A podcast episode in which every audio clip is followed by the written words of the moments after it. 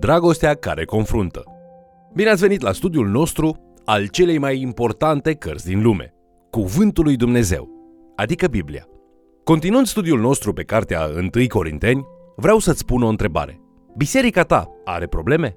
Scrierile lui Pavel către Corinteni ne oferă o perspectivă inspirată asupra modului în care putem gestiona cu dragoste multe probleme pe care le avem în bisericile noastre astăzi. Vă invit să urmărim împreună acest mesaj intitulat Dragostea care confruntă. Astăzi vom privi la câteva din modurile în care apostolul Pavel confruntă în dragoste probleme din bisericile din Corint. În timp ce am putea numi epistola lui Pavel către romani o capodoperă teologică, prima sa epistolă către biserica din Corint este o capodoperă pastorală. Cele 16 capitole ale acestei scrisori sunt o listă de probleme care amenințau unitatea lor și puterea mărturiei lor în comunitate. Ei nu-și dădeau seama că unele din problemele lor erau de fapt probleme, cum ar fi dezbinarea cu privire la conducătorul favorit.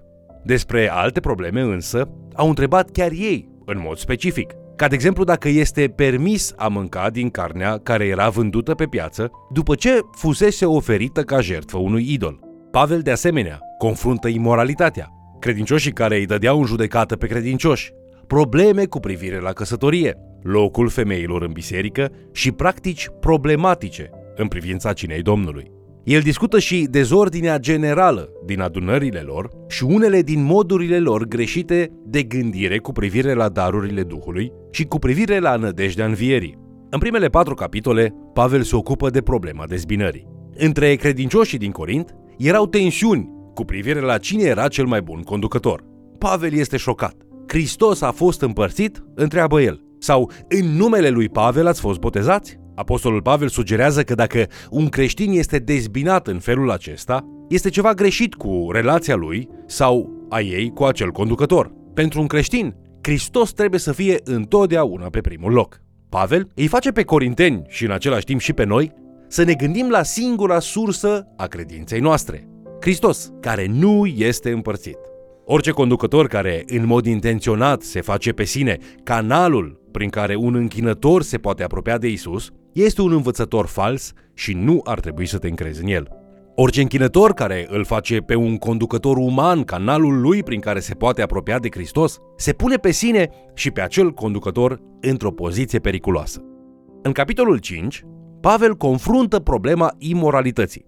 Aici el, în mod clar, judecă acțiunile celor din biserică. Știm aceasta deoarece în 1 Corinteni, capitolul 5 cu versetul 3, Pavel folosește termenul a judeca cu privire la omul care păcătuia cu soția tatălui său într-o relație adulteră. El scrie, cât despre mine, măcar că n-am fost la voi cu trupul, dar fiind de față cu Duhul, am și judecat ca și când aș fi fost de față, pe cel ce a făcut o astfel de faptă. Pavel îi ceartă pe aceștia pentru că nu îl judecă pe omul acela. Și continuă, v-am scris să n-aveți niciun fel de legături cu vreunul care, măcar că își zice frate, totuși este curvar sau lacom de bani sau închinător la idoli sau defăimător sau bețiv sau hrăpăreț. Cu un astfel de om nu trebuie nici să mâncați. Nu este datoria voastră să judecați pe cei dinăuntru? Dați afară din mijlocul vostru pe răul acela. Multora le place să folosească Matei, capitolul 7, cu versetul 1, ca și un scut împotriva tuturor încercărilor făcute în biserică pentru a confrunta păcatul fără a avea prea multă înțelegere a înțelesului contextual al acestei propoziții, creștinilor și necreștinilor le place să recite Nu judecați ca să nu fiți judecați. Cum ar funcționa oare să nu judeci nimic? Asta ar însemna abandonarea oricăror standarde morale și etice. Vestea bună este că cuvântul lui Dumnezeu nu spune să nu judeci niciodată. Lucrul critic cu privire la judecată, spune Matei capitolul 7, este să te judeci mai întâi pe tine. Și după ce te-ai judecat pe tine, atunci vei vedea clar să-l judeci pe fratele tău.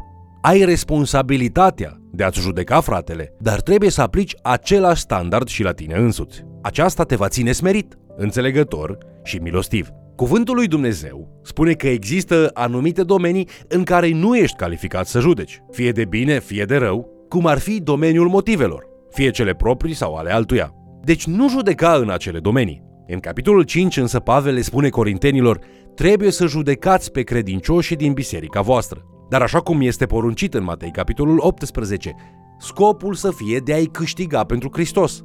Va veni o zi în care fiecare ființă omenească și toată oastea cerului și a iadului vor fi chemate înaintea scaunului de judecată.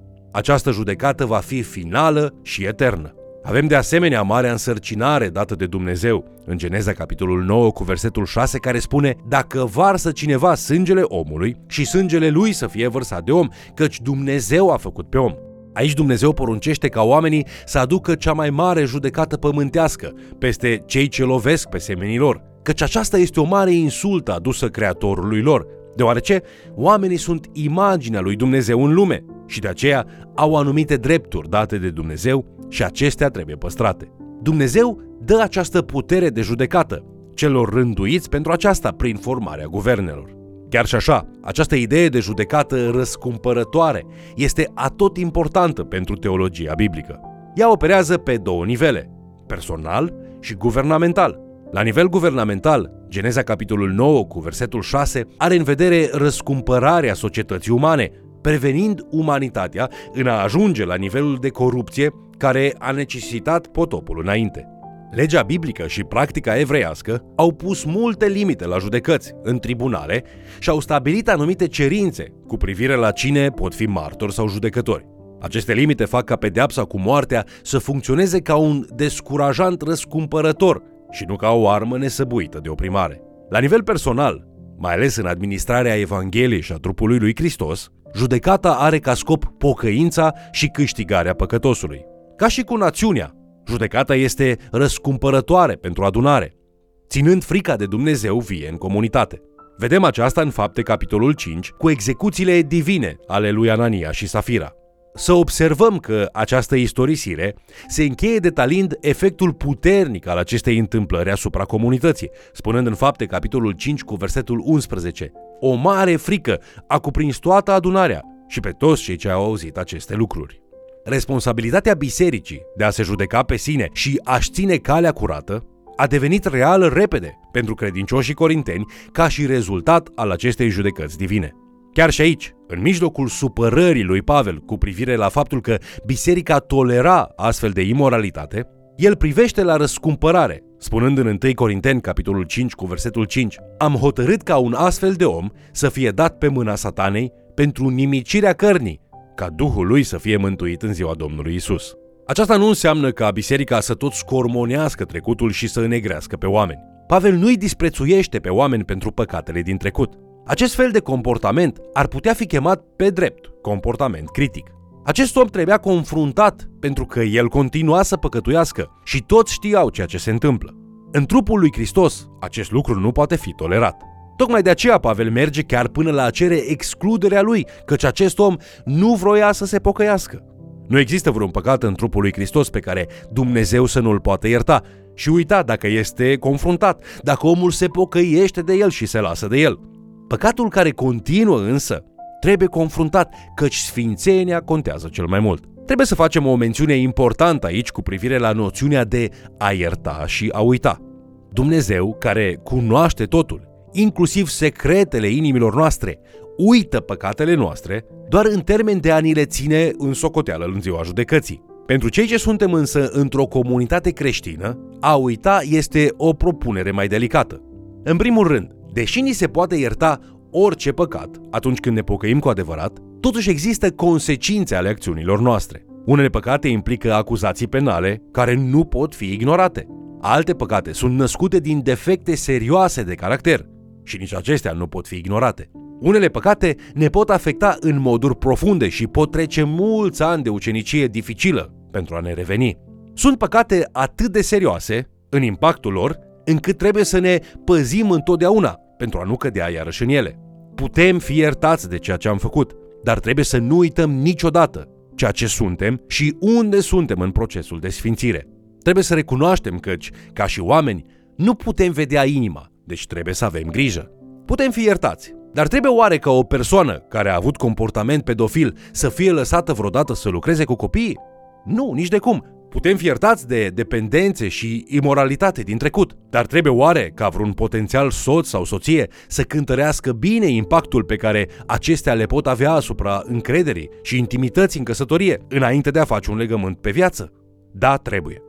Există anumite eșecuri morale sau experiențe întunecate care descalifică o persoană de la slujire, sau cel puțin ridică întrebări serioase cu privire la a pune pe cineva în astfel de poziții. Câte eșecuri morale trebuie ca însăși ideea de repunere în slujire să devină un sacrilegiu? Iertarea este un har puternic, dar uitarea este o afacere chestionabilă și complexă în relații comunitare cum există în biserică. Acum, în 1 Corinteni, capitolul 6, Pavel confruntă pe scurt problema creștinilor corinteni de a se da unii pe alții în judecată, dar apoi se reîntoarce imediat la subiectul imoralității. Pavel ia păcatul sexual în mod extrem de serios, spunând în 1 Corinteni capitolul 6, versetele 18 la 20. Fugiți de curvie. Orice alt păcat pe care îl face omul este un păcat săvârșit afară din trup, dar cine curvește, păcătuiește împotriva trupului său. Nu știți că trupul vostru este templul Duhului Sfânt care locuiește în voi și pe care l-ați primit de la Dumnezeu? Și că voi nu sunteți ai voștri, căci ați fost cumpărați cu un preț. Proslăviți dar pe Dumnezeu în trupul și în Duhul vostru, care sunt ale lui Dumnezeu. În 1 Corinteni, capitolul 6, versetele 9 la 11, Pavel scrie Nu știți că cei nedrepți nu vor moșteni împărăția lui Dumnezeu? Nu vă înșelați în privința aceasta. Nici curvarii, nici închinătorii la idoli, nici preacurvarii, nici malahii, nici sodomiții, nici hoții, nici cei lacom, nici bețivii, nici defăimătorii, nici hrăpăreții nu vor moșteni împărăția lui Dumnezeu. Și așa erați și unii din voi. Dar ați fost spălați, ați fost sfințiți, ați fost socotiți neprihăniți în numele Domnului Isus Hristos și prin Duhul Dumnezeului nostru. De aceea Evanghelia lui Isus Hristos este atât de captivantă. Ea produce vieți răscumpărate și transformate. Minunia e că sunt schimbate. Orice ar fi fost, nu mai sunt așa acum. Au fost spălate, au fost curățate. Aceste vieți au fost născute din nou. Aceasta este minunia Evangheliei lui Isus Hristos. În 1 Corinteni, capitolul 6, vedem o demonstrație a felului cum Evanghelia lui Isus Hristos poate fi puterea lui Dumnezeu pentru mântuire, care schimbă viețile bărbaților și femeilor și are impact asupra comunităților întregi prin mărturia lor. Căci Pavel ne reamintește aceasta spunând, și așa erați unii din voi. Acestea sunt cuvinte puternice pe mai multe nivele. A spune, am fost așa, dar nu mai sunt așa, vorbește despre puterea transformatoare a Evangheliei și este un cuvânt de speranță pentru cei înlănțuiți în astfel de tipare de viață. A spune, am fost așa, dar nu mai sunt așa, ar trebui să te facă judecătorul perfect. Ar trebui să ai compasiune și înțelegere. Dar ar trebui să știi și cât este de important să vină schimbarea. Cuvintele cheie aici sunt am fost. Ei au fost așa, dar nu mai sunt așa. În încheiere, gândește-te. Poți spune despre tine însuți astăzi că ai fost acele lucruri întunecate și păcătoase, dar nu mai ești așa? Este acel fel de viață păcătoasă, un a fost, adică un lucru din trecut? Sau încă trăiești o viață de robie în păcat? Cuvântul lui Dumnezeu este clar. Nu știți că cei nedrepti nu vor moșteni împărăția lui Dumnezeu? Dacă nu ai fost eliberat și transformat, vino la Dumnezeu astăzi ca să te facă un om nou. Dacă ai fost făcut un om nou, bucură-te de harul lui Dumnezeu astăzi și exersează, a spune felul cum Dumnezeu ți-a schimbat viața. Exersează expunerea poveștii tale. Așa am fost eu. Și în săptămâna aceasta încearcă să împărtășești această istorisire cu cineva din apropiații tăi, care crezi că are nevoie să o audă. Dumnezeu să lucreze prin tine ca să aducă pe cineva de la întuneric la lumină.